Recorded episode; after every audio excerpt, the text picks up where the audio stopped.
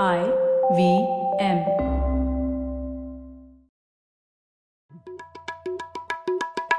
भाई हम हिंदुस्तानियों को बतियाना बड़ा पसंद है। बंगाली में अड्डा उड़िया में खोटी कन्नड़ा में हरटे और हिंदी में पुलियाबाजी। इस कला के लिए हमारी हर भाषा में एक शब्द है। तो प्रणय और मैं तो अक्सर मिलकर पुलियाबाजी करते ही रहते हैं। हमने सोचा कि आपको भी इसमें शामिल कर लिया जाए।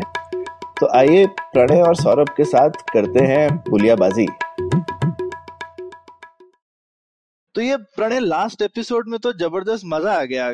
समझ के कि चाणक्य ने अर्थशास्त्र कैसे लिखी क्यों लिखी एक थोड़ा सा रिकैप किया जाए? बिल्कुल। तो हम लोग बात कर रहे थे कि कैसे अर्थशास्त्र में तीनों सांख्य योग और फिर चरवाक तीनों फिलोसफीज मेंशन की गई है। बिल्कुल बिल्कुल। और एक तरह से चाणक्य ने एक गाइड बुक लिख दी एक राजा को अपना किस तरह से धर्म और अपनी पूरी लाइफ ही कैसे लीड करनी चाहिए राजा और उसका पूरे मंत्रिमंडल के लिए। और लेकिन हम्म। आज की डेट में ये एक तरह से ये टेक्स्ट तो सबके लिए अवेलेबल है। अभी किसी को सिर्फ़ राजा होने की ज़रूरत नहीं है कि अर्थशास्त्र के लेसन ले जो एक हम्म। तरीके की कहना चाहिए उस जमाने की एक्सक्लूसिव नॉलेज थी।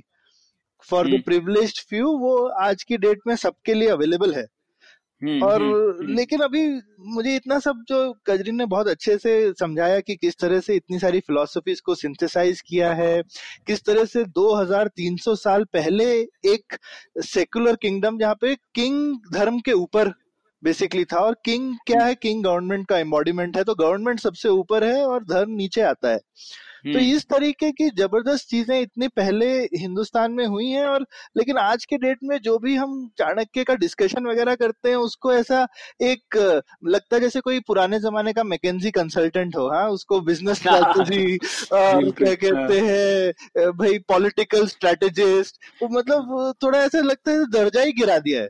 हाँ हाँ। वही सौरभ, और देखिए आप कंपैरिजन भी जब लोग करते हैं तो जनरली सुनजू या फिर मैकियाविली इन सब लोगों से कंपेयर करते हैं, जो लोगों ने काफ़ी लिमिटेड चीज़ पे लिखा था, या वॉर कैसे होना चाहिए, या फिर फॉरेन पॉलिसी कैसे होनी चाहिए, जबकि अर्थशास्त्र इन दोनों से बहुत ज़्यादा डीप जाता है। बिल्कुल और इनफैक्ट वो वाला जो, जिसको कहना चाहिए, जो वॉर का टैक्टिकल मैटर होता है, वो अर्थशास्त्र में उतना कवर्ड भी नहीं है। मतलब वो सुनजू और क्लाउजविट्स वगैरह, वो तो एकदम डीप में जाते हैं कि एक्चुअल बैटल फ़ील्ड फॉर्मेशन कैसी हम्म। होनी चाहिए। और मतलब फॉर्मेशन वगैरह हैं लेकिन एक्चुअल वॉर की टैक्टिक्स वगैरह पे बहुत ज़्यादा उनका फोकस है जबकि ये मैं तो बोलूँगा कन्फ्यूशियस और सुनजू को दोनों को मिला दिया जाए तो भी शायद चाणक्य कम पड़े। हाँ कजरी आपका क्या कहना है? मैं आप लोग से बिल्कुल सहमत हूँ और फिर से मैं एक करेक्शन करूँगी सौरभ के ने जो कहा अभी सौरभ ने एग्जैक्टली exactly, ये बोला कि टैक्टिकल मेजर्स के बारे में टेक्स्ट में बहुत ज़्यादा विवरण है। तो मैं ये बता दूँ कि जितना आप अभी थियोरेटिकल और ग्रैंड स्ट्रेटेजिक फॉर्मेट पे हम लोग बातें कर रहे हैं उतने ही डेप्थ में टैक्टिकल लेवल पे भी टेक्स्ट डील करता है। And battle array and you know how to raise your troop in fact time place power when to march एक अलग बुक ही है आप अपने में। हम्म नहीं, पर वहाँ पे भी कजरी जो मतलब जिसको बोलना चाहिए, वो वॉर का स्ट्रेटेजी, पर जैसा कि सुनजू वगैरह जो है, वो मतलब बिल्कुल टैक्टिक्स वगैरह पे कि हिल कैप्चर कर लो, ये कर लो जितना मेरा अंदाज़ा है अर्थशास्त्र उतना बैटल टैक्टिक्स पे नहीं जाता पर मैंने मेरा तो खैर उतना नहीं इसमें हाँ तो आपका ये कहना नहीं सही है क्योंकि अगर सुनजू ने सुन, सुनजी बिंगफा लिखा है आउट ऑफ़ वॉर वो सिर्फ़ टैक्टिकल मेजर्स पे ही है तो जिस डेप्थ में वो जा पाएँगे ऑब्वियसली उस डेप्थ तक कौटिल्य नहीं लिखा होगा बिकॉज़ इनका तो ब्रेथ और पूरा वो ही बहुत बड़ा है। But practical measures grand strategic framework में नहीं थे या उनका महत्व नहीं था वो अ, हाँ वो कहना भी गलत नहीं नहीं वो बात हाँ। बिल्कुल बिल्कुल आपकी ठीक है। हाँ। हम्म। इसीलिए शायद कॉम्बिनेशन कहना ठीक हाँ रहेगा हाँ सुनजू का हाँ। और फिर कन्फ्यूशियस का भी। का हाँ बिल्कुल बिल्कुल। ये इंटरेस्टिंग बात है हम लोग तो गलत का रेफरेंस पॉइंट ही गलत था हम हाँ। लोगों का। मतलब सब लोग कहते हैं कौटिल्य इंडियन मैकियावेली है। अब आप ये बताइए कौटिल्य कब पैदा हुए थे और मैकियावेली कब पैदा हुए थे? तो in fact Machiavelli should be called the Italian Kautilya really नहीं और वो भी बोल नहीं सकते क्योंकि मैकेवेली का स्कोप ही बहुत, बहुत कम, कम है।, है। हाँ मतलब इफ़ यू हैव उनका काफ़ी ज़्यादा प्रिंस का जो इंट्रीग्स वगैरह है पैलेस इंट्रीग टाइप ज़्यादा हाँ, है। एग्जैक्टली उसमें मतलब आपको अपना जीवन ही कैसे जीना चाहिए? हाँ, बिल्कुल। ऑलमोस्ट उस टाइप की चीज़ और इतना डीप फिलोसफिकल चीज़ मतलब मेरे को ये अचरज लग रहा है ये डिस्कशन के बाद में कि हिंदुस्तान में कौटिल्य टाइप का स्कूल ऑफ़ थॉट ही क्यों मिसिंग है? ये तो एक तरह से एक स्कूल ऑफ़ थॉट ही हम्म, होना चाहिए। हम्म। एक तरह से उन्होंने आपको मतलब उस जमाने का थोड़ा आर्ट ऑफ़ लाइफ है आर्ट ऑफ़ लिविंग बिल्कुल आपने एकदम सही कहा सौरभ। और ये बहुत दुर्भाग्य की बात है कि कौटिल्या को पढ़ाया ही नहीं जाता है। मतलब हमने तो अपना post graduation Jawaharlal Nehru university से किया है। वहाँ पे एक छोटा सा पेपर पॉलिटिकल थ्योरी में कॉटिलियन थॉट पे है जिसमें कोई भी डेप्थ के बारे में नहीं बात की गई है। उनको प्लेटो एरिस्टोटल उसी ब्रेथ में एक छोटे उसमें पढ़ा दिया गया है। पर जो हम लोग का अपना हेरिटेज है उसके बारे में हम लोग अगर नहीं जानेंगे तो आ, मतलब जैसे प्रणय ने स्टार्ट किया था इंट्रोडक्शन की आ, गलत समझना ना जानने से ज़्यादा खतरनाक है। और वो हम लोग कई लोग आधे हम्म। लोग जानते ही नहीं है और जो जानते हैं वो गलत जानते हैं कौटिल्या को। तो जो प्रयास हम हम्म। लोग इस माध्यम के द्वारा करना चाह रहे हैं आई थिंक मच वांटेड है। नहीं नहीं बिल्कुल। और खासकर मुझे लगता है और अभी जो एक तरीके का रिसर्जेंस है कि भाई हमें इंडिक थॉट चाहिए वगैरह वो मैं देखता हूँ बेसिकली कि वेस्टर्न थॉट और वेस्टर्न थिंकिंग को हिंदी जार्गन में डाल के फिर बोल देते हैं ये हिंदुस्तानी थिंकिंग है। तो वो मुझे और दुर्भाग्यपूर्ण हाँ, लगता है। मतलब अर्थशास्त्र और कौटिल्य जैसा ग्रंथ हमारे पास में है और उसमें जो थिंकिंग है वो अभी भी वो मतलब हमारे अंदर में घुसी हुई है। हमको बेसिकली उसको करप्ट नहीं होने देना चाहिए। उसको समझना है उसको वैल्यू करना है हाँ बिल्कुल। हाँ और आज के जमाने में अगर हम लोग बोले कि स्टेट ज़्यादा महत्व रखता है धर्म से। तो तो आजकल के जो अपने आप को हिंदू धर्म के रक्षक मानते हैं उनको तो एकदम पचेगा ही नहीं वो बात। आई मीन काफ़ी सीनियर पॉलिटिशियंस वगैरह ने कॉन्स्टिट्यूशनल वर्सेस ट्रेडिशनल के बीच में उसको युद्ध बता दिया। और कौटिल्य तो सीधे बोल देते इसमें युद्ध किया चलो हाँ, चुपचाप बैठो कॉन्स्टिट्यूशन के ऊपर कुछ नहीं है। बिल्कुल बट वो कॉन्स्टिट्यूशन भी ऐसा डिसीज़न लेता ये सोच समझ के कि इस पे लोगों का आ, का रिवोल्ट विश्वास बना रहे हाँ। बिल्कुल बिल्कुल। तो वो भी एक इम्पोर्टेंट हाँ, एस्पेक्ट हाँ. कि लोगों का वो तो बिल्कुल हम्म। वो तो बात है जिसको आई मीन बोलते हैं ना एक सरकार का हमेशा इकबाल बना रहना चाहिए। बिल्कुल। और उसके लिए योगक्षेम होना चाहिए तो सही है अगर योगक्षेम नहीं हो रहा है लोगों का तो फिर वो तो गलत है ऐसा। हाँ बिल्कुल बिल्कुल सही है तो वो तो एक कारण तो अब हम लोग इतना डिस्कस कर रहे हैं एक्चुअली विदेश नीति के मुद्दों पर तो उसी पर ही आ जाते हैं थोड़ा डिटेल में कि जब हम लोग बात करते हैं अर्थशास्त्र और विदेश नीति की। तो अर्थशास्त्र के अनुसार सबसे पहले तो ये राज्यों के बीच में रिश्ते कैसे होने चाहिए? कैसा परिवेश क्या था तब का? अर्थशास्त्र में जो परिवेश की आपने बात कही है, वो अर्थशास्त्र में डिस्क्राइब किया गया है मत्स्य न्याय। लॉ ऑफ़ द फ़िश उसको कहा गया है कि जहाँ पे सेंट्रल अथॉरिटी जब नहीं होती है तो लोग आपस में एक दूसरे से लड़ाई करते हैं सुप्रीमेसी के लिए। क्योंकि मानव जाति स्वार्थी है हाँ मानव जाति स्वार्थी है, ये कौटिल्य ने मान लिया है ग्रांटेड लिया है और कहा है कि इसको हम लोग बदल नहीं सकते हैं। तो ह्यूमन नेचर को हम नहीं बदल पाएँगे। ह्यूमन नेचर लोभी है ह्यूमन नेचर स्वार्थी है तो उसको हम लोग नहीं बदल पाएँगे। तो उसको हम लोग कैसे हेज करें कि हमारे स्टेट क्राफ्ट को भी वो इफ़ेक्ट ना करे और उनके अपने मटेरियल वेलबींग का भी ध्यान रखा जाए? तो उसमें ये मत्स्य न्याय बहुत इंपॉर्टेंट पार्ट प्ले करता है बिकॉज़ मत्स्य न्याय है केओस है एनाकी है तो उसमें कौटिल्या uh, प्रपोज करते हैं कॉन्ट्रैक्ट थ्योरी तो कॉन्ट्रैक्ट थ्योरी क्या हुई? कि लोग अपने प्रॉपर्टी के सुरक्षा के बारे में भयभीत है एनाकी है केओस है तो उसमें वो uh, अपने सुप्रीम एग्जीक्यूटिव पास रखते हैं कि आप मोनोपोली रखिए यूज़ ऑफ़ फोर्स की बट इन रिटर्न हमें सुरक्षा दीजिए हमें कंटेनमेंट ऑफ़ मत्स्य न्याय दीजिए कानून और व्यवस्था स्थापित करिए ताकि हम लोग एक अच्छी लाइफ लीड कर सकें। तो ये म्यूचुअली बेनिफिशियल रिलेशनशिप होता है between the ruler and the rule तो इसको कॉन्ट्रैक्ट थ्योरी कहते हैं।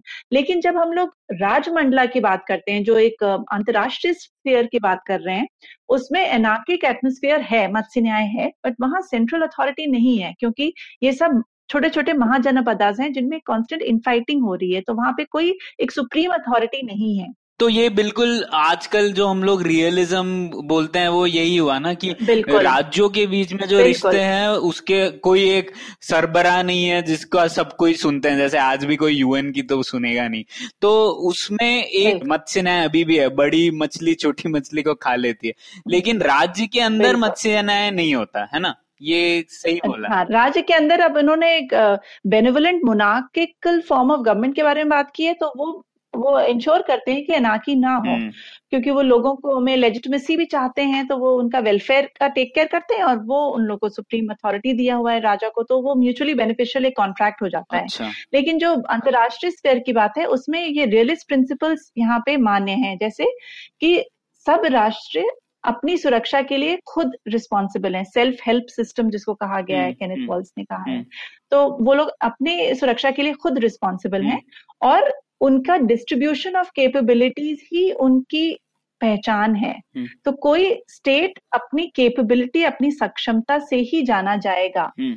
और ये कौटिल्या का भी मानना है तो इस तरीके से ये रियलिस्ट प्रिंसिपल्स कौटिल्या में कूट कूट के भरे हैं कि राज्य को अपनी सक्षमता बढ़ाते रहनी है हम्म। और इस संदर्भ में वो आ, सब थ्योरी के बारे में बात करते हैं हम लोग उसके बारे में भी चर्चा करेंगे। प्राकृतिस के बारे में बात करते हैं जिसको आपको कंटिन्यूली uh, उसको आपको अपग्रेड करना है अपने आप को और सक्षम बनाना है ताकि उस राजमंडल में आपकी स्टेटस बढ़े और आप अपने you know foreign policy endeavours में सक्षम हो। तो एक चीज़ मेरे को यहाँ कजरी समझनी है कि जब अर्थशास्त्र में वो फॉरेन पॉलिसी बोलते हैं तो उनकी दुनिया सब कॉन्टिनेंट तक सीमित थी। बिल्कुल हाँ, तो जो राज तो हाँ तो वो जो राजमंडल है वो सब कॉन्टिनेंट के अंदर के ही जो राज्य थे उन्हीं से राजमंडल बना था। बिल्कुल बिल्कुल बिल्कुल। तो उसके बाहर का उनके बारे उन्होंने मेंशन किया है या उनका क्या सोचना था कि उसके बाहर की दुनिया को वो अलग तरह से देखते थे या वो इसी का एक कंटिन्यूएशन देखते थे? तो राजमंडला पहले तो मैं थोड़ा एक स्पष्ट करना चाहूँगी यहाँ पे जो लोगों की अंडरस्टैंडिंग राजमंडला की है वो है सर्कल्स अगर आप अपना दिमाग राजमंडल की तरफ़ लगाएँ तो जो आपने जो भी पिक्चर्स देखे होंगे वो कंसेंट्रिक मंडल्स के देखे होंगे। हाँ कि बेसिकली सबसे अंदर जो विजिग इशू होता है हाँ, वो खुद होता है हाँ, और उसके अराउंड उसका नेबर होगा उसके अराउंड उसके पड़ोसी का पड़ोसी होगा। बिल्कुल। तो इस तरह से मंडल बनता है। तो वाकई उसका विवरण टेक्स्ट में ऐसे भी किया गया है कि बीच में विजिग इशू है और उसके सराउंडिंग जो प्रोक्सीमेट टेरिटरी है वो एनिमी की है अरी की है और उसके ऑल्टरनेट इंटरवीनिंग टेरिटरी के बाद जो टेरिटरी है वो उसके मित्र की है तो वो ऑल्टरनेटिंग पैटर्न ऑफ़ अरी एंड फ्रेंड बनता जाता है till the last circle correct तो उनका बेसिकली हाँ? मानना है कि जो पड़ोसी होता है वो आपका वो शत्रु नहीं बोलते बोलते एडवर्सरी ज़्यादा ठीक वर्ड है कि भाई उससे आपका कॉम्पिटिटर टाइप है हाँ. या कॉम्पिटिशन है आपको उसके उससे बच के रहना है या आपको हाँ. उसको हड़पना है हाँ तो कौटिल्या के हिसाब से तीन चीज़ें ज़रूरी हैं एडवर्सरी को राइवल मानने के लिए या कंपेरेटर को एडवर्सरी मानने के लिए, एक ऑफ़ कोर्स उसकी ज्योग्राफिकल पोजिशन के लिए राजमंडला का विवरण किया गया है। Second very important aspect is कि उसकी अपनी कॉम्प्रिहेंसिव नेशनल पार्क क्या है? उसकी प्राकृति जिसके बारे में हम लोग बताएँगे, उसकी अपनी सक्षमता क्या है? तो रिलेटिव पावर का बहुत ज़्यादा टेक्स्ट में चर्चा किया गया है कि आपको अपनी पावर और अपने कंपेरिटर की पावर के बारे में सही ज्ञात होना चाहिए बिफोर आप कोई एक्शन लें। तो वो सेकेंड पॉइंट है। और तीसरा बहुत ही इंपॉर्टेंट पॉइंट है, वो भविन है। भविन इंटेंशन को कहा गया है कि अगर आपका एक अप्रोक्सीमेट नेबर एकदम आपसे आपकी टेरिटरी से लगा हुआ नेबर अगर आपसे कहीं ज़्यादा दस गुना सक्षम है लेकिन उसका इंटेंशन नहीं है आपको हार्म करना तो वो आपका एडवर्सरी फिर भी नहीं होगा। अच्छा। तो हाँ तो राजमंडला की जो रिजिडिटी जिस तरह से हम लोग समझते हैं और समझाई जाती है वो रिजिडिटी नहीं है। बहुत ही फ्लूइड सा स्ट्रक्चर है। और वो फ्लूड स्ट्रक्चर इसी वजह से है कि लोगों के इंटेंशन इंटरेस्ट सक्षमता कॉन्स्टेंटली बदल रही है। तो जो बेसिकली जिसको आज की डेट में बोलते हैं कि भाई कोई परमानेंट एनिमी नहीं है कोई परमानेंट फ्रेंड नहीं है ये चीज़ कौटिल्य भी पहले से उन्होंने कोडिफाई कर रखी है कि भाई जो आज दोस्त है शायद कल नहीं रहेगा लेकिन जो आज दोस्त नहीं है वो कल हो सकता है। बिल्कुल बिल्कुल। तो आपका इंटरेस्ट परमानेंट है आप दोस्ती और दुश्मनी अपने इंटरेस्ट के बेसिस पे ही करेंगे। हम्म। और कोई बेसिस पे नहीं। और नेबर्स की जहाँ तक बात है उन्होंने ग्रेडेशन दिए हैं नेबर्स के। तो अरे भविन है जो आपका हॉस्टाइल नेबर है मित्र भवन है जो आपका फ्रेंडली नेबर है और भृत भवन है जो आपका वैसिल नेबर है। सो so, जो लोग आपकी सुपीरियोरिटी सुजरेनिटी एक्सेप्ट कर रहे हैं उनको आप एज वैसिल भी एक्सेप्ट कर रहे हैं। तो आप उनको अपने किंगडम में नहीं हड़प रहे हैं बट उनको आप एग्जिस्ट करने दे रहे हैं बिकॉज़ वो आपके लिए फ़ायदेमंद है? क्यों? क्योंकि वो आपके लिए एक बफर स्टेट बन जाता है फिर। जैसे हमारे आसपास है मैं नाम नहीं लूँगा अभी बीच में वहाँ के एक प्रधानमंत्री हाँ। को बुरा मान गए बिल्कुल आपने सही पकड़ा सर। हाँ, मैं उन्हीं के बारे में बात कर रही थी कि आ, कि अपनी तरफ़ अपने फ्रेंड को फ्रेंड बनाए रखना ज़रूरी है और ये ज़रूरी नहीं है कि आप उनको हड़प ही लें। हम्म, हाँ बिल्कुल। तो ये राजमंडला का अपना वो है। बारह स्टेट्स हैं राजमंडला में एंड इन बारह में ऑफ़ कोर्स मतलब वो ऑल्टरनेटिंग पैटर्न्स होते हैं। बट इन बारह में दो स्टेट्स इंपॉर्टेंट हैं ज़्यादा अपार्ट फ्रॉम विजिगिशु एक है मध्याम। मध्याम स्टेट को मिडिल किंग कहा गया है। तो उसकी क्या आइडेंटिफिकेशन uh, है कि मध्याम की जो टेरिटरी है वो आप आपकी विजयगिशु और अरी से लगी हुई है और वो बोथ अरी और आपसे बड़ा है आपसे दोनों से को मिला के आपसे ज़्यादा सक्षम है और उसकी कैपेबिलिटी आपको भी हेल्प करने की है, आपके अरी को भी हेल्प करने की है, आपको यूनाइटेड रखने की भी है, आपको डिसयूनाइटेड रखने की भी है। तो वो मध्याम का बहुत क्रूशियल रोल राजमंडला में दर्शाया टेक्स्ट में।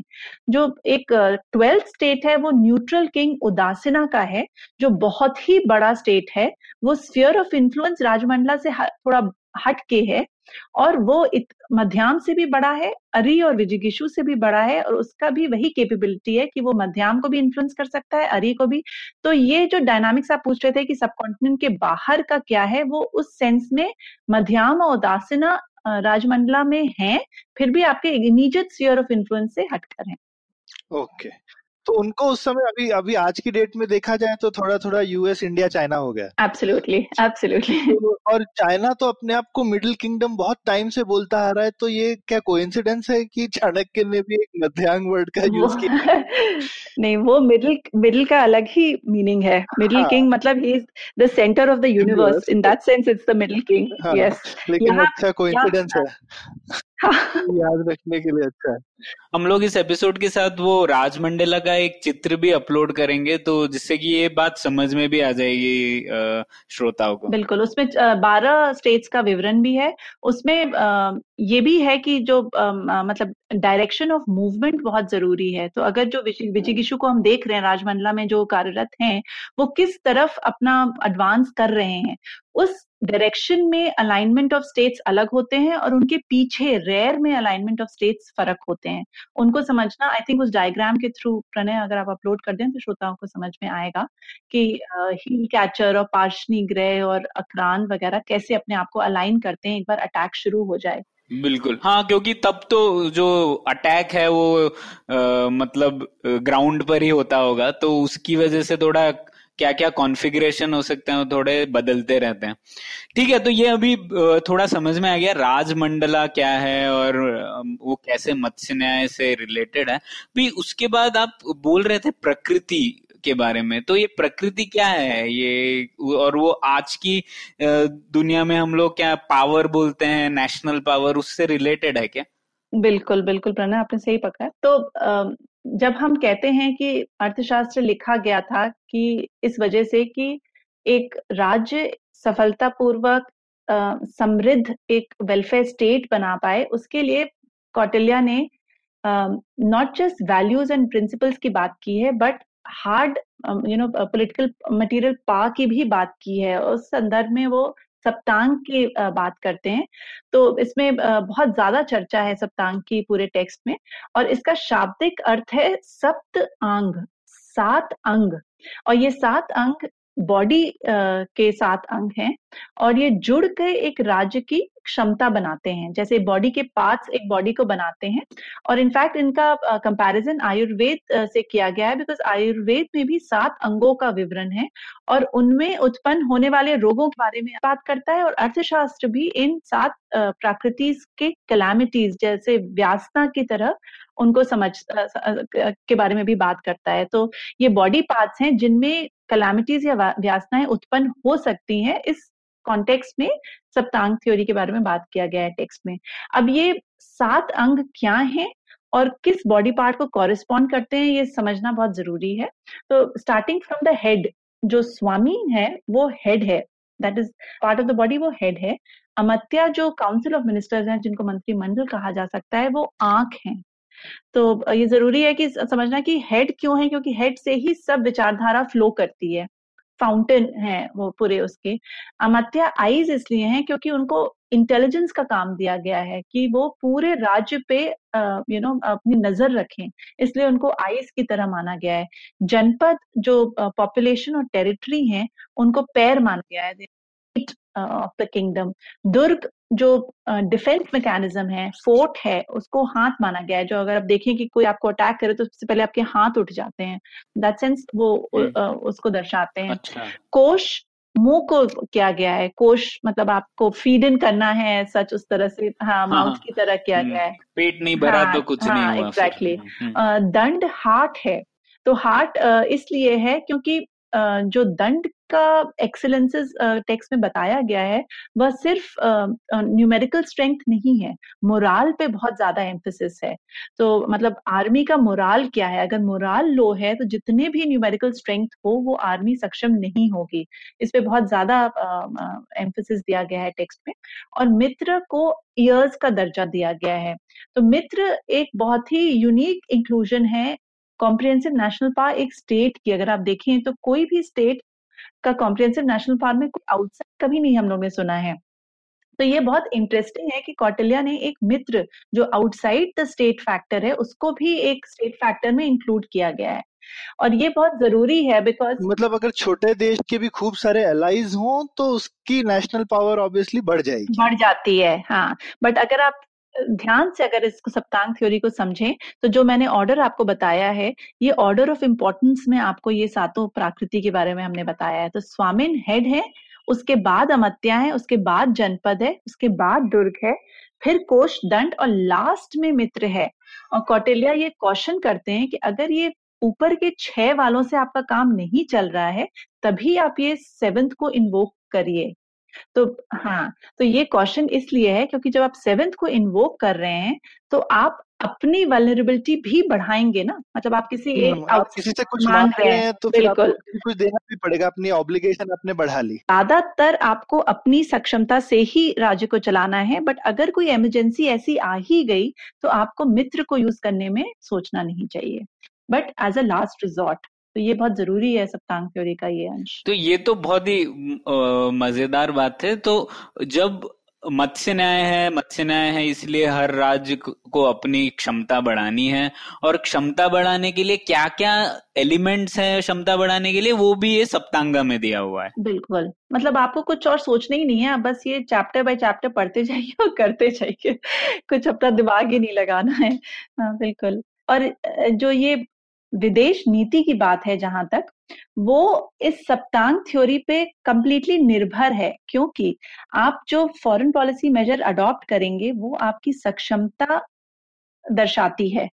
तो आ, हम लोग अगर षडगुण्य नीति के बारे में बात करें तो षडगुण्य हाँ तो पहले वो डिस्कस कर लेते हैं कजरी की हाँ। मतलब क्या एक राष्ट्र जो दूसरे राज्यों के खिलाफ क्या क्या कर सकते हैं मतलब क्या क्या हथकंडे अपना सकते हैं और वो फिर सप्तांग से उनका रिश्ता कैसा है वो समझ लेते हैं बिल्कुल तो जैसे हम लोग ने बहुत पहले चर्चा की थी कि ये कैसे अर्था स्कॉलर्स के बारे में बात करते हैं फिर बहुत अथॉरिटेटिवली कौटिल्या कहते हैं कि नहीं ये नहीं है और ये है वो इस केस में उन्होंने यूज़ किया है तो उन्होंने कहा है कि पहले के जो अर्था स्कॉलर्स हैं उन्होंने कहा है कि दो ही विदेश नीति हैं पीस है या वॉर है और कोई तीसरा नहीं है। बट कौटिल्या कहते हैं कि एग्जैक्टली exactly छह विदेश नीति हैं और हर सिचुएशन में यही छह का उपयोग हो सकता है। एंड क्लियरली uh, कहते हैं कि पीस एक एंड है वॉर एक एंड है और इस बीच चार और हैं जो और ये छह हर सिचुएशन में आपको ये छह पार करा सकते हैं, अगर आपने सही नीति का उपयोग किया है तो। तो विदेश नीति आपके प्राकृति के शक्ति पर आधारित है, ये बहुत एस्पेक्ट है। वो I think modern day foreign policy meeting में भी हम लोग ये सोचते हैं कि हम लोग को कितना अग्रेशन किसी स्टेट के विजिबी दिखाना है डिपेंडिंग ऑन हम लोग का रिलेटिव स्ट्रेंथ क्या है। तो वो उपयोगी है हम लोग के लिए वर्तमान में भी। और आपका कॉम्प्रिहेंसिव नेशनल पार्क प्राकृति की शक्ति को मिलाकर बनता है। लेकिन कोई भी एक्शन लेने से पहले कौटिल्य सलाह ये देते हैं कि आप ना कि अपने ही कॉम्प्रिहेंसिव नेशनल पार्क को देखें। राज्य मंडला में जितने भी बारह राज्य हैं, उनके भी कॉन्स्टिट्यूंट एलिमेंट्स को आपको देखना है। तो वो जो मैथ्स थोड़ी बहुत करते हैं बुक सिक्स में, उसमें वो 72 कॉन्स्टिट्यूंट एलिमेंट्स निकालते हैं कि आप ये 72 कॉन्स्टिट्यूंट एलिमेंट्स बारह राष्ट्रों को मिला के जो बनते हैं, उनको ध्यान में रखते हुए ही आपको अपनी पॉलिसी का चयन करना है। दैट इज़ हाउ काफ़ी कॉम्प्लेक्स हो गया। हाँ, हाँ, हाँ, पर नहीं आप थोड़ा रिवाइंड करते हैं। आप बोल रहे थे कि ये दो प्रणय का था कि राज चलाना आसान काम है। हाँ, नहीं अभी आप अब भी कजरी ने बोला था कि बस किताब पढ़नी है और करना है। मुझे लगता है किताब करने के पढ़ने के बाद भी बहुत कॉम्प्लेक्स होने वाला किताब अगर आपने बुक वन राजा ने पढ़ लिया है और उस तरह की ट्रेनिंग ले ली है तो उसको कोई डिलेमास नहीं होंगे दिमाग में। वो क्लियरली बिकॉज़ उसके लिए धर्मा स्पष्ट होगा कि इस समय मुझे ये ही करना है कोई और रास्ता नहीं सूझेगा। तो वो डिलेमास को हटाने के लिए book one training of the ruler बहुत ज़रूरी है। तो हाँ अभी तक मैं उस स्तर पे पहुँचा नहीं हूँ। तो लेकिन हम लोग उस सवाल पे आ जाते हैं जब आपने बोला एक तरफ़ वॉर है एक तरफ़ पीस है बीच में और चार कौन कौन से हैं फिर विदेश नीति तो जैसे एक तरफ़ पीस है उसको टेक्स्ट में समधि बोला गया है और नॉर्म्स दिए गए हैं कि बेसिक कब यूज़ होते हैं। हम्म, तो उसमें संधि के लिए कहा गया है कि जब प्रतिद्वंदी आपसे ज़्यादा सक्षम हो तो आप ऑब्वियसली कंसिलिएशन का रूट लेंगे। लॉजिकल सी बात है क्योंकि आपके और ये भी कि आने वाले दिनों में भी वो आपसे ज़्यादा सक्षम रहेगा ये ज़रूरी है जानना तब आप संधि अपनाते हैं। विग्रह जो शत्रुता इंक्लूडिंग युद्ध का मतलब है वो जब आप ज़्यादा सक्षम हैं राइट तो वो क्लियर कट इंस्ट्रक्शन है कि जब प्रतिद्वंदी ज़्यादा सक्षम है तो आप पीस अपनाएँगे और जब uh, मतलब आप ज़्यादा वो हैं तो आप विग्रह अपनाएँगे। और uh, उसके बाद फिर चार और आते हैं उसमें एक आसन है। आसन मतलब न्यूट्रल चुप रहना। ना चुप रहना इज़ नॉट नॉन एक्टिविटी बहुत स्ट्रेटेजिक वैल्यू है चुप रहने में बिकॉज़ अब कोरिलेशन ऑफ़ फोर्सेस बैलेंस्ड हैं। तो आपको ये नहीं पता है कि एग्जैक्टली exactly आपकी प्रतिद्वंदी किस साइकिल ऑफ़ उस पे है एडवांस में है। और आप अपने भी बारे में सोच रहे हैं कि किस मतलब आप कॉन्टेम्पलेशन मोड में हैं नॉट कि आप नॉन एक्शन मोड में हैं, आप वेट कर रहे हैं कि वो पड़ला किस तरफ़ गिर रहा है, उस हिसाब से नेक्स्ट स्टेप लें। तो वो एक आसन का स्टेज है। नेक्स्ट इज़ यना यना यना मतलब मार्च करना, कि मतलब आपकी सक्षमता आपके प्रतिद्वंदी से ज़्यादा बढ़ती हुई आपको दिख रही है, तब आप मार्च करना शुरू करते हैं। और यना का मतलब ऑगमेंटेशन भी है, क्योंकि आप अपने तो कौटिल्या का सबसे क्लियर रूल रूलर के लिए एडवाइस ये है कि आपको कुछ हो ना हो आपको अपनी प्राकृति हमेशा बढ़ाते रहनी है। बिकॉज़ वही आपका आ, मतलब सक्सेस होने का वही आपका वो है। तो आ, जब आपकी सक्षमता बढ़ रही है जब आपने अपने प्राकृति को ऑगमेंट कर लिया है तब आप मार्च करना शुरू करते हैं। तब क्लियर वो नहीं हुआ है बट आप अनुमान लगा रहे हैं कि आप जब तक वॉर की स्थिति तक पहुँचेंगे तब आप सब्सटैंशियली उससे ज़्यादा केपेबल होंगे और वॉर जीतेंगे। आपकी शक्ति आपके प्रतिद्वंदी के मुकाबले बढ़ रही है इस स्थिति में आप यन का यूज़ करेंगे। नाउ नेक्स्ट इज़ संश्रय। तो फॉर ऑल ऑफ़ क्षत्रिय वैलर ही से संशय could also be possible foreign policy measure कि जब आप सहारा लेने uh, का अपना अप्रोच रखते हैं कि जब प्रतिद्वंदी की शक्ति आपसे तेज बढ़ रही है और आप जानते हैं कि उसका अटैक आप नहीं सह पाएँगे तो आप सीधे संश्रय फॉलो करते हैं। जब आप एक ऐसे देश का सहारा लेते हैं जो आपके प्रतिद्वंदी से ज़्यादा पावरफुल है। ऑब्वियसली बिकॉज़ अगर आपको अपने प्रतिद्वंदी को बेब पे रखना है तो उसके मुताबिक आपको सहारा लेना पड़ेगा। तो वो संश्रय की पॉलिसी है। ये जो एक और पॉलिसी बहुत ही इंटरेस्टिंग है, वो द्वेदि भाव है विच इज़ ड्यूअल पॉलिसी तो ये दो मायनों में समझी जाती है। एक कि एक राज्य से आपने दोस्ती की है और दूसरे से दुश्मनी क्योंकि आप दूसरे से दुश्मन के लिए आपको एक से दोस्ती और सहारा लेना पड़ रहा है, इसलिए उस सेंस में वो द्वेद भाव हो जाता है। पर द्वेद भाव इस सेंस में भी समझा जाता है कि आप एक ही देश से दुश्मनी भी है, दोस्ती भी है, पर दो डिफरेंट स्तरों पे है। तो जैसे इंडिया की पॉलिसी अगर चाइना के साथ लें तो इकोनॉमिक लेवल पे जो हम लोग का कोऑपरेशन है, वो द्वेदभाव इन दैट सेंस हो सकता है। बॉर्डर क्लैशेस एक्सेट्रा डोकलाम जो भी हुआ वो एक तरह से द्वेद भाव पॉलिसी इंडिया और चाइना की बतलाई जा सकती है पोटेंशियली तो so, वो द्वेद भाव है। और इन नीतियों में कोई रैंकिंग नहीं है ये ज़रूरी है जानना बिकॉज़ यूजुअली जब uh, कोई भी चीज़ का इन्यूमरेशन टेक्स्ट में कौटिल्या करते हैं उनको वो हयाकिकली ऑर्डर कर देते हैं। मतलब हर चीज़, चाहे वो अर्थ काम, धर्म काम हो, या वो फिलोसफीज हो Vedas economics and political science या वो उपायाज हो, सामदान, भेद, दंड हो सो सब चीज़ ऑर्डर्ड है एंड दे ही ऑलवेज सेज ये वाला is lighter than the previous one मतलब it's better than the previous one करके वो हमेशा ऑर्डर करते हैं। बट जो जहाँ तक सिक्स फोल्ड पॉलिसी षडगुण या नीति है, वो कहीं से ऑर्डर्ड नहीं है, क्योंकि सब सिचुएशन के आधार पे उपयोग किए जाते है। मतलब इस सिचुएशन में क्या सही होगा वो निर्णय रूलर को लेना है और उस निर्णय को लेने के लिए उसकी ट्रेनिंग ज़रूरी है। अच्छा तो मतलब ऐसे नहीं है कि वॉर तभी किया जाए जब लास्ट और कोई पा, बाकी पाँच चीज़ें नहीं चले तभी वॉर किया जाए? नहीं तो war as a last resort वो रिकरेंट थीम थ्रू आउट है। और वो आ, मैं आपको बताना चाह रही थी कि कुछ सिद्धांत हैं जो परमानेंट है फॉरेन पॉलिसी के। फॉरेन पॉलिसी मेजर्स बदलते रह सकते हैं। तो जैसे war is the last resort ये हम लोग को पता कैसे चलता है? बहुत सारे उदाहरण है टेक्स्ट में। एक तो वो कहते हैं कि तीन शक्तियों के बारे में वो बात करते हैं, मंत्र शक्ति, प्रभाव शक्ति और उत्साह शक्ति।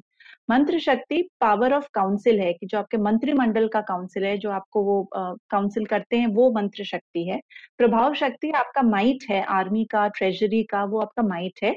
और उत्साह शक्ति आपका वैलर है, आपका करेज है, आपकी ब्रेवरी है, आपकी जनती है तो वो उत्साह शक्ति है। और वो कौटिल्य उनको रैंक ऐसे ही करते हैं कि मंत्र शक्ति सबसे ऊपर है। प्रभाव शक्ति लास्ट है सेकंड है और उत्साह शक्ति लास्ट है। ऐसे ही जब वो उपायास का चयन करते हैं तो साम, दान, भेद के बाद ही दंड आता है। मतलब आपने जब कंसिलिएशन गिफ्ट्स डिसेंशन यूज़ कर लिया है और नहीं काम आया है, तभी आप फोर्स का यूज़ करेंगे। तो इससे पता चलता है कि फोर्स तो लास्ट रिजॉर्ट में यूज़ होने ही होना है। और क्यों फोर्स लास्ट रिजॉर्ट में यूज़ होना है, ये भी उन्होंने स्पष्ट किया है क्योंकि वॉर की सिचुएशन में तीन चीज़ें होती हैं, क्षय, व्यय और प्रवास। क्षय लॉस है, व्यय एक्सपेंसेस हैं, खर्च है और प्रवास है जब आर्मी अपनी फैमिली को छोड़ के जाती है तो वो डीमोरलाइज हो जाती है मैंने अ लॉन्ग हॉल वॉर तो उसमें वो आर्मी पे डिमोरलाइज होती है और हारती है। तो इस सभी सूरतों में वॉर तो अवॉइडेबल है ही बिकॉज़ आपको सब मेजर्स अपना लीजिए ताकि वॉर ना करना पड़े, क्योंकि अगर अभी क्षय व्यय तो होगा ही। तो diplomacy trumps over actual fighting of war ये तो बहुत क्लियर है। बट एक ज़ीरो सम फॉर्मेट के बारे में भी बात करते हैं कॉटिलर टेक्स्ट में, कि अगर कोई ऐसी चीज़ कोई ऐसा अटैक आपके ऊपर आ रहा है फ्रॉम योर नेचुरल एनिमी तब आप ये नहीं सोचेंगे कि वॉर शय वह प्रवास करेगा या इससे हमारी इतनी कोश खाली हो जाएगी। तब डिफेंस बिकम्स सबसे महत्वपूर्ण। और उस समय आपके पास जो भी मेन मटेरियल वेल्थ है, आप सब दांव पे लगा देंगे। आप अपने मित्र का हेल्प भी ले सकते हैं बट आपको वो अपने टेरिटरी को डिफेंड करना है। तो वो ज़ीरो सम फॉर्मेट में आप war as a last resort you know dilute हो जाता है। But in all other circumstances war last resort ही रहता है। और प्रणय इसमें एक चीज़ जैसे और मेरे को समझ में आती है कि आपकी जो पॉलिसी होगी वो किसी एक एक ही पॉलिसी हर देश के लिए तो नहीं हो सकती। तो इसीलिए भी इसमें रैंकिंग नहीं हो सकती क्योंकि आपको हर देश के लिए एक अलग पॉलिसी बना के रखनी बिल्कुल एकदम रियलिस्ट है टेक्स्ट है। अगर हाँ, दूसरा हाँ, जो अरिभाविन है उसकी क्या प्रकृति होगी उस पर डिसाइड होगा मतलब। पर मैं एक बात में कंफ्यूज हो गया कजरी की आ, हम लोग बोल रहे थे ये छह पॉलिसीज़ अपना सकता है एक राज्य दूसरे राज्य से। फिर ये साम दाम आ, और। भेद दंड ये क्या है? ये भी तो पॉलिसीज़ हुई है ना? हाँ हाँ तो मैं उस पर आने ही वाली थी। तो उपाय जो हैं वो कौटिल्या की ओरिजिनल कॉम्पोजिशन नहीं है। मतलब इन द सेंस कि महाभारत में भी उपायस का प्रयोग किया गया है एंटीसीडेंट जितने भी टेक्स्ट हैं, उपायस कॉमन प्लेस नॉलेज था जब अर्थशास्त्र लिखा गया। तो उपायस को बुक सिक्स जो फॉरेन पॉलिसी के बारे में बात करता है, उसमें मेंशन किया है और आंग्ले जो माने जाते हैं बहुत अच्छे जिन्होंने ट्रांसलेशन किया है वो कहते हैं कि उपायास और षडगुन्यास एक तरह से ओवरलैप करते हैं इन द सेंस कि जो उपायास की साम पॉलिसी है कंसिलेशन पॉलिसी है वो एक तरह से समधि है फॉरेन पॉलिसी की। हाँ, और हाँ, हाँ, हाँ और जो ये दंड है वो विग्रह की तरह है। तो वो थोड़े ओवरलैप्स ढूंढते हैं बिटवीन उपायास एंड षटकुन्यास और वो वो सही भी है। लेकिन कौटिल्य ने ये क्लियरली मेंशन किया है कि षडगुण्य नीति, विदेश नीति तक सीमित है वेर जो उपायस है, वो ज़्यादा जेनेरिक है वो एक फादर रिकैल्सिट्रेंट सन को कैसे अपने फोल्ड में लाए उसमें भी यूज़ हो सकता है। वो यू नो एक एम्प्लॉय एम्प्लॉयर के बीच के रिलेशनशिप में भी सामदान वेददंड यूज़ हो सकता है। तो उपाय मोर जनरल टर्म रिलेशनशिप्स में यूज़ होते हैं और षडगुण्य हाँ नीति समझ गया मतलब षडगुण्य नीति फॉरेन हाँ। पॉलिसी के लिए और वो थोड़ा जनरल कॉन्सेप्ट है। हाँ। बट उपायस का जो यूज़ है वो भी बहुत इंटरेस्टिंग बताया है कौटिल्या ने। उन्होंने कहा है कि सिंगल यूज़ ऑल्टरनेट यूज़ और कंबाइंड यूज़ हाँ तीनों बोला है। सिंगल यूज़ मतलब साम अलग दाम अलग दान अलग भेद अलग दंड अलग। ऑल्टरनेट यूज़ मतलब आपने सान किया फिर दा, दान किया फिर साम किया फिर भेद किया। हाँ game theory and combined use की आप चारों एक साथ भी यूज़ कर सकते हैं। तो इस सेंस में अगर कोई पूछे कि आप एक कंट्री की तरफ़ आपकी क्या फॉरेन पॉलिसी नीति है इन कॉटिलियन फ्रेमवर्क तो अगर आप चार डिफरेंट षडगुण्य नीति फॉलो कर रहे हैं वो भी वैलिड है। हम्म। बिकॉज़ उपायस में भी कंबाइंड यूज़ प्रेफरेबल है।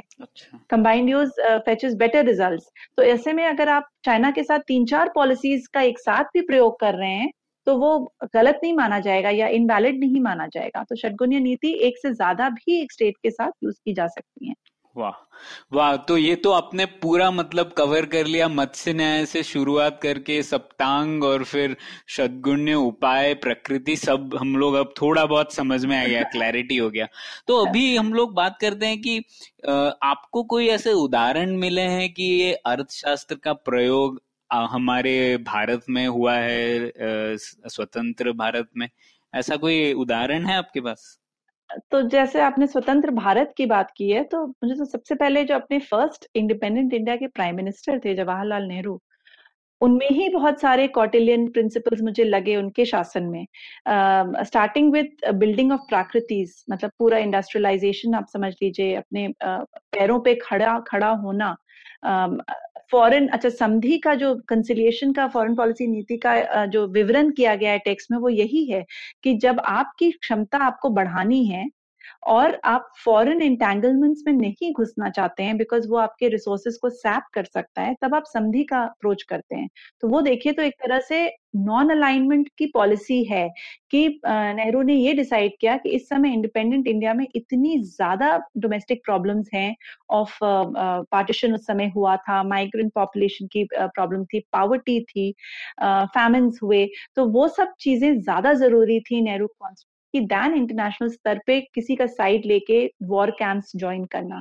तो वो एक तरह से हाँ पर उसमें ये भी था ना मुझे कि सिर्फ़ एक किसी को ज्वाइन करने की ज़रूरत नहीं है उसमें भी द्वैत भाव हो सकता है आप दोनों से फ़ायदा ले सकते हैं। हाँ बिल्कुल बिल्कुल। आई थिंक नेहरू ने कोशिश भी की बिकॉज़ एक एक के साथ जुड़ जाना वुड अमाउंट टू कि जब वो वॉर पे जाए तो आपको भी उसके साथ तो एलाई होना ज़रूरी नहीं है। तो आपने उनको यूज़ किया टू द एक्सटेंड कि आप अपनी डोमेस्टिक क्षमता बढ़ा सकें बट आपने कोई कमिटमेंट नहीं दी। तो इसको ऑन टॉन्ट नहीं कह अलायंस नहीं कह के ऑन टॉन्ट कह सकते हैं कि आप जुड़े रहे कि आप आपको पता है कि वो सब एडवांस कंट्रीज़ हैं उनकी हेल्प आपको ज़रूरी होगी। तो उस स्तर तक आपने हेल्प ली जितनी आप अपनी स्ट्रेटेजिक अटोनॉमी ना खो दें। तो स्ट्रेटेजिक अटोनॉमी एक और टर्म है फ्रेज है जो टेक्स्ट में it's not stated but it's it's prevalent कि द फैक्ट कि जो पहली सिक्स प्राकृतिज है, उन्हीं को आपको कंसंट्रेट करना है, मित्र को लास्ट एक्सक्लूड इंक्लूड करना है, जब आपको कोई रिजॉर्ट ना रहे तो। वो स्ट्रेटेजिक अटोनॉमी ही एक तरह से हुई कि आप अपनी क्षमता पे अगर हैं तो आप अपने डिसीज़न खुद ले सकते हैं। और अगर आपने किसी और की हेल्प ली है तो you will be dictated by the person you sought help from तो तो उस लेवल पे वो है। देन इंटेलिजेंस कल्चर की जहाँ बात है, हम लोगों ने ऑफकोर्स अर्थशास्त्र के बारे में नहीं बात किया इंटेलिजेंस के बारे में बट इंटेलिजेंस कल्चर बहुत ही वाइब्रेंट है टेक्स्ट में। मतलब आप अनविक्षिकी से ही ले लीजिए scientific inquiry is based on facts और फैक्ट्स गैदरिंग इज़ इंटेलिजेंस तो रॉ डेटा को ऐसे सिंथेसाइज किया जाता है कि वो इंटेलिजेंस बन जाती है। उस इंटेलिजेंस के बेसिस पे decision making is done and जितने भी नेहरू ने IGPs and you know conferences of IGPs में एड्रेस किया है उसमें उन्होंने नॉट ओनली इंटेलिजेंस की इंपॉर्टेंस uh, के बारे में बताया है बट कोट भी किया है। इनफैक्ट उनका कोट अनकोट इनडायरेक्ट मेथड के बारे में भी बताया है कि कैसे वॉर से हम हम लोग को वॉर अवॉइड करना चाहिए और जो प्रतिद्वंदी देश है उनके सक्षमता को कम करना चाहिए उनमें डिसेंशन लाना चाहिए उनमें इस तरह का करना चाहिए कि आपको वॉर की ज़रूरत ही ना पड़े। तो इनडायरेक्ट मेथड की बात होती है। वो मुद्र राक्षसा की बात करते हैं। तो कौटिल्य के अर्थशास्त्र में पाँच पेजेस उन्होंने डिस्कवरी ऑफ़ इंडिया में कौटिल्य के अर्थशास्त्र पे लिखा हुआ है। मतलब उनको समझ बहुत अच्छी थी पकड़ थी और उन्होंने उसको प्रैक्टिस में भी आ, कुछ आ, मतलब मेरे हिसाब से काफ़ी हद तक आ, लाया है। और और ये तो मतलब बहुत अच्छी चीज़ है कि शुरू से ही हमने कॉटिलियन थॉट को काफ़ी अपना के रखा और इसमें काफ़ी कंटिन्यूटी भी है। ऐसा ही नहीं कि सिर्फ़ नेहरू मतलब बाद में बाकी भी जो प्राइम मिनिस्टर्स वगैरह आए हैं तो उसमें कुछ एग्जांपल्स दे सकते हो कजरी? मे भी हाल फ़िलहाल के कोई नॉन कांग्रेस किसी को ये ना लगे, हम पार्टीजन बात नहीं कर रहे हैं। मतलब I think across the political parties काफ़ी कंसेंसस है इन सब पॉलिसीज़ पे। बिल्कुल मतलब आप वाजपेयी की सरकार ले लीजिए, जिन्होंने मतलब न्यूक्लियर टेस्ट भी 1998 में पोखरान करवाए। तो लोग कहते हैं कि अग्रेसिव पॉलिसी है बीजेपी की, ये, वो एक्सेट्रा बट अगर उसको आप ध्यान से सोचें और देखें तो नाइनटीन 89 में ही राजीव गांधी के अंडर ही हम लोग काफ़ी रेडी थे करने के लिए। इनफैक्ट नरसिम्हा राव के अंडर 96 में हम लोग करने भी जा रहे थे। जब यूएस सैटेलाइट ने कैच कर लिया और फिर प्रेशर डाला और हम लोग को उसको यू नो पुट फॉरवर्ड करना पड़ा। तो फाइनली जो ये ये न्यूक्लियर टेस्ट हुआ वाजपेयी के अंडर, वो एक पर्टिकुलर पार्टी की नीति की वजह से नहीं हुआ कंटिन्यूस कल्चर था।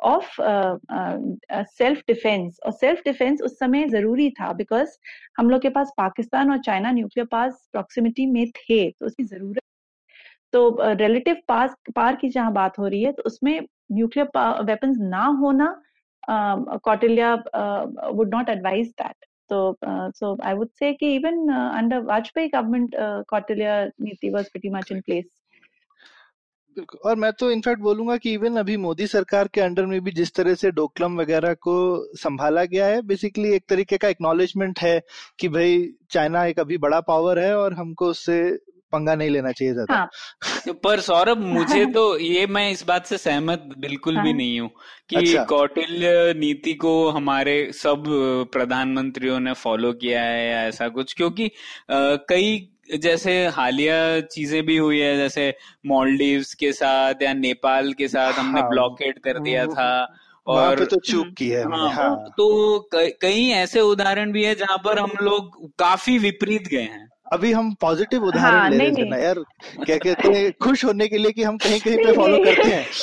इसीलिए मैं बोलूँगा कि हमें कंटेम्प्रेरी चीज़ पे जाना नहीं चाहिए क्योंकि उसके लिए शायद हमारे श्रोताओं को भी खुद अर्थशास्त्र पढ़नी होगी थोड़ी डिटेल में और तभी हम लोग शायद अप्लाई कर भी सकते हैं कि नहीं वो पता नहीं, इसका भी एक रैशनलाइजेशन है जो आपने मॉलडीव और नेपाल का जो एग्ज़ाम्पल लिया है तो एक ग्रैंड स्ट्रेटेजिक स्तर अलग है और फॉरेन पॉलिसी का स्तर अलग है।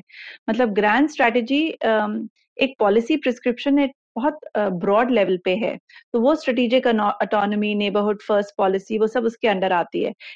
फॉरेन पॉलिसी ज़्यादातर इमर्जेंट पॉलिसी है कि जस्ट आपको एक कोई चीज़ यू नो इन एमरजेंसी करनी है। वो नेसेसरली ग्रैंड स्ट्रेटेजी से यू नो कोलैबोरेटिव हो हो भी सकती है, नहीं भी हो सकती है। बट उसका ये मतलब नहीं है कि आपकी ग्रैंड स्ट्रेटेजी बदली है। तो जब हम ये कहते हैं कि कौटिल्य नीति पार्टी लाइंस के अक्रॉस फॉलो की गई है। वो ग्रैंड स्ट्रेटेजिक तर्क की बात हो रही है ना कि फॉरेन पॉलिसी के स्तर पे। मतलब ये क्लैरिफिकेशन मैं करना चाहूँगी। मैंने अपने थीसिस में किया भी हुआ है तो हाँ सही बात है। शायद मोटे मोटे तौर हाँ, पर इस बात का रिकग्निशन हाँ, है। पर इंडिविजुअल एक्शंस में तो बहुत बहुत वेरिएशन है। ठीक है सौरभ और कुछ जानना चाहेंगे आप? नहीं मेरे ख्याल से आई थिंक ये एग्जाम्पल्स जो हैं और जैसा तुमने ठीक कहा कि शायद एग्जांपल्स आई मीन कुछ तो हमारे पॉलिटिशियंस और या पॉलिसी मेकर्स वगैरह काफ़ी अवेयर हैं कॉटिलियन थॉट वगैरह के और काफ़ी सारे लोग नहीं भी हैं। तो एक तो हमारे यहाँ पे थोड़ा सही में कॉटिलियन थॉट की समझ की थोड़ी अभाव भी है क्योंकि हमको और और ज़्यादा स्कॉलर्स चाहिए और चाहिए कि शायद जो इवन गवर्नमेंट में थिंक टैंक्स में सब जगहों पर जो है इस चीज़ का अवेयरनेस बहुत ज़्यादा और बढ़ने की तो बहुत ज़रूरत है। तो ये एक हम्म। अभाव तो दिखता ही है इसीलिए शायद जो तुम बोल रहे हो मतलब इनकंसिस्टेंसी इसीलिए आती है ना क्योंकि इसकी उसके पीछे कोई प्रोसेस नहीं है। हम्म, हम्म, तो कहीं पे हमको कुछ एग्जांपल्स दिखेंगे तो हम कहेंगे ये मैच कर रहा है लेकिन वो उस कारण से मैच कर रहा है या it is a random thing कि हमने इतनी सारी चीज़ें दिखी तो कुछ तो मैच कर ही हाँ जाएँगे करेक्ट हाँ ये भी सही है। तो तो इसी बात पर फिर अगर कजरी आपको हमारे श्रोताओं को कोई किताबें रेकमेंड करनी हो अब आपकी किताब तो आने में थोड़ा वक्त है, वो भी हम लोग रेकमेंड करेंगे। पर तब तक के लिए आप कोई किताब रेकमेंड करेंगे? तो मैं ये जानना चाहूँगी कि श्रोताएँ ट्रांसलेशन पढ़ना चाहेंगे कि इंटरप्रिटेशन तो मेरे हिसाब से जो लोग रिसर्च में इंटरेस्टेड हैं, उनको ट्रांसलेशन पहले पढ़ना चाहिए। क्योंकि जब इंटरप्रिटेशन पढ़ लिया पहले तो आप ट्रांसलेशन को ऑब्जेक्टिवली नहीं समझ पाएँगे। तो अगर आप ट्रांसलेशन पढ़ना चाहें तो हम I would recommend RP Kangle उनका सबसे अ, अच्छा इंटरप्रिटेशन है। और जो लोग उसको थोड़ा टफ या बोरिंग समझते हैं उनको रंगराजन के साथ कंबाइन करना चाहिए बिकॉज़ ने थीमेटिकली चीज़ों को डिस्कस किया है। बहुत ही इंटरेस्टिंग स्टाइल में वो खुद फॉरेन पॉलिसी मतलब डिप्लोमेट थे इसलिए उनको समझ भी थी रणनीति की। तो उस तरह से उन्होंने आज अच्छे स्टाइल में भी लिखा है। बट अगर आप रंगराजन और कांगले को एक साथ पढ़ें तो आई थिंक आपकी टेक्स्ट की समझ अच्छी हो जाएगी। फिर उसके बाद आप कोई भी कंटेम्प्रेरी इशू ले लें तो उसको आप एनालाइज कर सकते हैं कॉटिलियन फ्रेमवर्क या कॉटिलियन एनालिसिस के तौर पे ये ये देख के मुझे समझ में आया कि क्योंकि मैंने रंगराजन पढ़ा है और कांगले नहीं तो इसीलिए है। ये ये ये ये पॉडकास्ट में ही बहुत कुछ नया सीखने को मिला कजरी से और पता चला कि अपनी समझ में भी कितने ज़्यादा गड्ढे हैं अभी तो, तो अभी बहुत पढ़ाई। करने की ज़रूरत है वो मैं अपने लिए भी कह सकती हूँ सौरभ इनफैक्ट मैं वो डिस्क्लेमर पहले ही बताना चाह रही थी मैं नौसिखिया हूँ मतलब दो तीन साल से ही मैंने टेक्स्ट पढ़ना शुरू किया है बट बहुत गहराई में मैंने पढ़ने की कोशिश की क्योंकि मेरा थीसिस का टॉपिक ही ये रहा है और हम्म। अपनी बहुत रिस्पॉन्सिबल समझती हूँ अपने आप को जब भी मैं कौटिल्या के बारे में बोलती हूँ कुछ गलत नहीं चाहिए। कोई चीज़ विद बायस नहीं बोलूँ बहुत ऑब्जेक्टिव अपना इंटरप्रिटेशन टेक्स्ट का दूँ तो अम, तो अपनी तरफ़ से मैंने अपनी कोशिश ये रखी और मेरे भी समझ में काफ़ी गड्ढे हैं आई फील बिकॉज़ वो अ, वो एस्पेक्ट ही कौटिल्या को आपको बार बार पढ़ते रहना है क्योंकि हर बार आप जब पढ़ते हैं एक नया एस्पेक्ट डायमेंशन आता है जिसको आपको समझना होता है वो आई थिंक कंटिन्यूस स्टूडेंट आपको रहना पड़ेगा अर्थशास्त्र का टू परफेक्टली अंडरस्टैंड इट हाँ अपने आप में ही एक ज्ञान का सागर है वो बहुत सारे गोते लगाने पड़ेंगे उसमें समझने के लिए। इनफैक्ट शिव शंकर मेनन ने बोला था कि वो उनकी वो यू नो रात में सोने वाली जो किताब है वो उनके टे, टेबल पे रहती है कि वो हर रात को कुछ पन्ने पढ़ते हैं रखते हैं फिर अगले दिन उठा के कुछ पन्ने पढ़ते हैं रखते हैं। मतलब वो इतने ज़्यादा प्रभावित और इन्फ्लुएंस्ड हैं उससे और उसको बाकी ऐसा टेक्स्ट मानते हैं जो आपको बार बार पढ़ते रहना है टू अंडरस्टैंड इट कम्प्लीटली नहीं, ये तो आपने बहुत अच्छी बात की और उम्मीद करते हैं कि ये पॉडकास्ट सुनने के बाद में हमारे कुछ श्रोता इस एटलीस्ट कौटिल्य को जानने की जर्नी स्टार्ट करेंगे। और थोड़ी शायद यहाँ स्टार्ट हुई है लेकिन खुद पढ़ के और स्टार्ट करेंगे और ये बात फैलाएँगे भी कि भाई हम लोगों को आई मीन सिर्फ़ बॉलीवुड और बिज़नेस बुक्स में से चाणक्य को नहीं खोजना चाहिए। लेकिन वो बुक अवेलेबल है। तो सीधे स्रोत में क्यों ना जाए? बिल्कुल बिल्कुल बिल्कुल। ठीक है। तो बहुत बहुत तो- मज़ा आया कजरी आपने बहुत हाँ। दिलचस्प कहानी बताई और कैसे अर्थशास्त्र विदेश नीति से रिलेटेड है वो भी समझाया। तो बहुत बहुत शुक्रिया। Thank you Pranay thank you Saurabh मुझे ये अपॉर्चुनिटी देने के लिए। मतलब मेरे लिए तो बहुत बड़ी बात है कि अ, मैं अपनी बात श्रोताओं तक और इतने सारे श्रोताओं तक पहुँचा पा रही हूँ आपके माध्यम से। Thank you so much thank you तो उम्मीद है आपको मज़ा आया। पुलियाबाजी में शामिल होने के लिए हमसे मिले Puliyabaazi at Gmail dot com या फिर एट पुलियाबाजी ट्विटर पर। फिर मिलेंगे अगली पुलियाबाजी।